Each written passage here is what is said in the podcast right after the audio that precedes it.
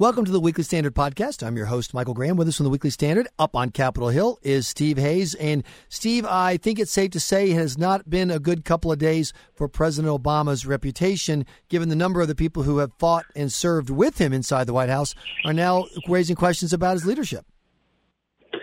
Right, exactly. And Leon Panetta, his former Secretary of Defense and former director of the CIA, is is the latest, and I think in, in some respects the most damaging to the president, uh, in part because Panetta served in both of those jobs, in part because he's been seen as a loyal Democrat, if not, uh, you know, not a partisan necessarily, but somebody who's respected and well liked um, by Republicans and Democrats.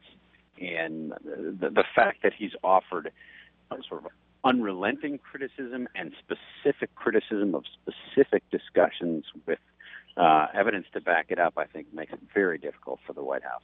Well, there's some other evidence coming out of uh, Syria itself as ISIS is either on the verge or has taken that, that uh, border town uh, with uh, Turkey. Turkey sitting on the sidelines insisting they want America to lead. And America, uh, if I understand the White House, Steve, tell me if I'm wrong, basically hands on its hips looking at Turkey going, well, you ought to be solving this problem. Right. I mean, it comes at a bad time for the White House as it makes its argument that the coalition is is strong and determined to defeat ISIS when you have uh, Turkey apparently unwilling to, to do much of anything at all uh, to stop what looks to be uh, a potential slaughter, maybe an ongoing slaughter uh, in Kobani. That's problem number one. But I think the other problem that the White House is facing, and we may be just at the front end of this, is that some of the very people who were on board with the administration, who recognized that, that, that this was something that needed to be done, that the United States needed to take the fight to ISIS, uh, who serve in the administration or in the military, are uh, raising additional questions about just how committed the White House and the administration is to fighting this fight. We've had 373 airstrikes so far, according to Bill Roggio of Long War Journal, uh, who writes sometimes for the Weekly Standard. And uh, that level of activity, uh, particularly when you have news cameras out videoing, um, you know, ISIS vehicles operating freely in and around Kobani and elsewhere, uh, just doesn't inspire much confidence. And I think that's that's a problem now with the public, but also with uh, members of the military who, whose job it is to fight this war. So, is it uh, a reasonable assertion that the people who are around the president in the military aren't certain that he's going to follow through on the mission, as Panetta suggested, and that the people in Turkey and in the region are saying we share the same concerns. You go first, and, and once we see you lead, then we'll know you'll you'll be ready to lead. And if those two things are true, Steve, that really does add the weight of evidence behind the opinions that uh, Panetta expressed in his book and in the O'Reilly interview. Yeah, it does, and and I think you know it's to me at least it's not so much that this is something new as it is a confirmation or a manifestation of the kinds of concerns that many people raised at the outset. I mean, you know, the president announced in effect that we were willing to, to engage in in some military combat, but only from the air, only by way of uh, airstrikes, and announced that we would be putting no boots on the ground, and implored our allies or erstwhile allies to to in effect be the stand-in ground troops for the United States, which right from the start signaled that he was sort of half in and half not. And I think we're seeing that again, and we're seeing the, the repercussions of it. I mean, the biggest problem is if the president announces this and it fails. Uh, I think it's bad enough to to um, have allowed the problem to fester as long as it did, but to announce it and have the United States fail in its efforts because uh, of a lack of will on the part of the president, I think would be uh, a major, major problem. It was interesting today to hear the White House, which had at least there were people in the uh, in the uh, military end of things in Washington saying we absolutely can't let uh, ISIS take the city. We can't have them share a border with Turkey.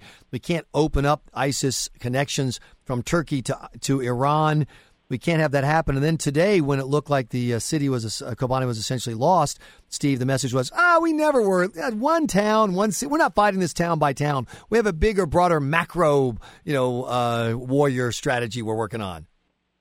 Right. I mean, it was interesting. General Martin Dempsey, who's not exactly uh, been one to directly confront or challenge the administration and, and the way that it's chosen to go about fighting this non-war war, um, said in effect what we're seeing in Kobani uh, shows us directly the limitations of an airstrike only campaign. And that was a pretty significant admission. My concern about the uh, the potential fall of, of Kobani is actually more psychological. I mean, you know, on on a humanitarian level, you're talking about potentially thousands of people dying, but what it says to the the people on the ground, the people that the president has asked to do the fighting on the ground, to be the ground troops, is that the United States uh, isn't committed to winning. Uh, you know, as I say, we've had we've had news footage of ISIS vehicles with the black flags uh, driving in and around the outskirts of Kobani and elsewhere, uh, and and we're not seeing them being taken out. Uh, why is that? I mean, is it that we don't have the intelligence? Presumably, we do have the intelligence if you've got news cameras filming it. Uh, so, is it a lack of will? Whatever the answers are, they're not good answers, and they're certainly certain to be, I think, dispiriting and demoralizing for the people who are who, who our government is asking to fight on the ground. And you know, foreign policy obviously matters most on the ground where it's happening. You know, what the conditions on the ground that we help create. But there is an impact politically back here in the United States and in Washington. And I have two questions, Steve. One is, what is the when you talk to Democrats up uh, in Washington about kind of the Obama foreign policy where we are? I mean, what do they just shrug and throw up their hands? And the second question is is, is there a, a, concern among Democrats that this general sense of we really, you know, the gang who can't shoot straight is going to impact elections? It's going to leave the Democratic base uninspired and get Republicans even more anxious and independents more willing to vote for change? Well, I, th- I think there is political concern um, among Democrats for sure um, in part because it contributes what we're seeing on the national security and foreign policy fronts contributes to the broader narrative of incompetence in the Obama White House that I think has been sort of the defining narrative of the second term. In, in terms of, of how Democrats are responding to the things that we're seeing unfold on the ground, I would say there's a split. On the one hand, you have the pacifists, um, sort of the lefty um, avoid war at all costs Democrats who are unhappy with the president because he's sort of left them. I mean, he was one of them for the better part of, of five years, even as he, he uh, launched the surge in Afghanistan. Uh, and even as he, he commits to, to end the war in Afghanistan, he ended the war in Iraq. So they're unhappy with him because he's, in effect, gone back to war in Iraq and started some war in, in Syria. On the other hand, you have people I would consider to be more responsible Democrats, like a Leon Panetta, so someone in the Leon Panetta mold, who are concerned because it's obvious that we're not winning. And, you know, whatever the political ramifications are, that's going to have huge geopolitical and geostrategic ramifications for the country. And it's a bad place to be. Eh, but will Democrats be held responsible, do you think, in a month when the voters show up? Yeah, I mean, I don't know about specific um, Democrats in specific races, but certainly the, the overall sense that the president isn't committed to winning this war. You know, he received a, a small bump when he gave his speech announcing that he was going to take the fight to terrorists, and that's that that bump in the in the Gallup daily tracking poll has since pretty well dissipated. And you're seeing Democrats having to scramble in individual races. Remember, um, Senator Pryor in Arkansas began the campaign against Representative Tom Cotton, who's a veteran, um, served, served with distinction in Iraq and Afghanistan.